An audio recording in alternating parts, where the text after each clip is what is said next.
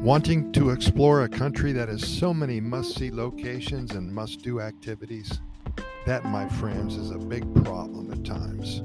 We receive so many calls, so many emails. They go something like this Hey, Skip, good morning. My family and I are visiting Costa Rica in a few weeks. We have about 10 days there to explore. Where should we go? What should we do?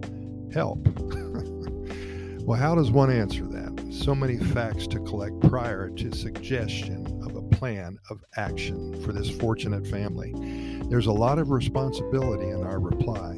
We have an obligation to just not spew out the normal answer, Arenal, Manuel Antonio, coffee plantation tour, hike in the jungle, yada, yada, yada. For those of you who are planning a visit, ask yourselves first what you enjoy doing. If you don't like to hike muddy trails and confront a few bugs, then you need to stay away from the national parks. If you don't like coffee, then hey, no coffee plantation tours. And if you hate the thought of getting sand between your toes and every other area of your body, then the beach is not for you either perhaps a couple of days in downtown San Jose visiting the museums and people watching and studying the colonial architecture of the city. The people watching is wonderful here in San Jose. Like fruit, then find a farmer's market and explore the many tropical fruits that you have probably never seen before or knew existed. Any small town or big city has a central market.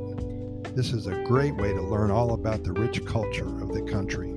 I suggest Mercado Central in San Jose, built in 1880. It's so much fun to visit. Closing with one huge suggestion.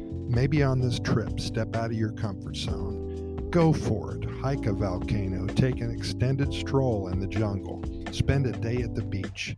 Search out monkeys and tapirs and toucans, even poison dart frogs. You will grow as a person and love what you see here in Costa Rica.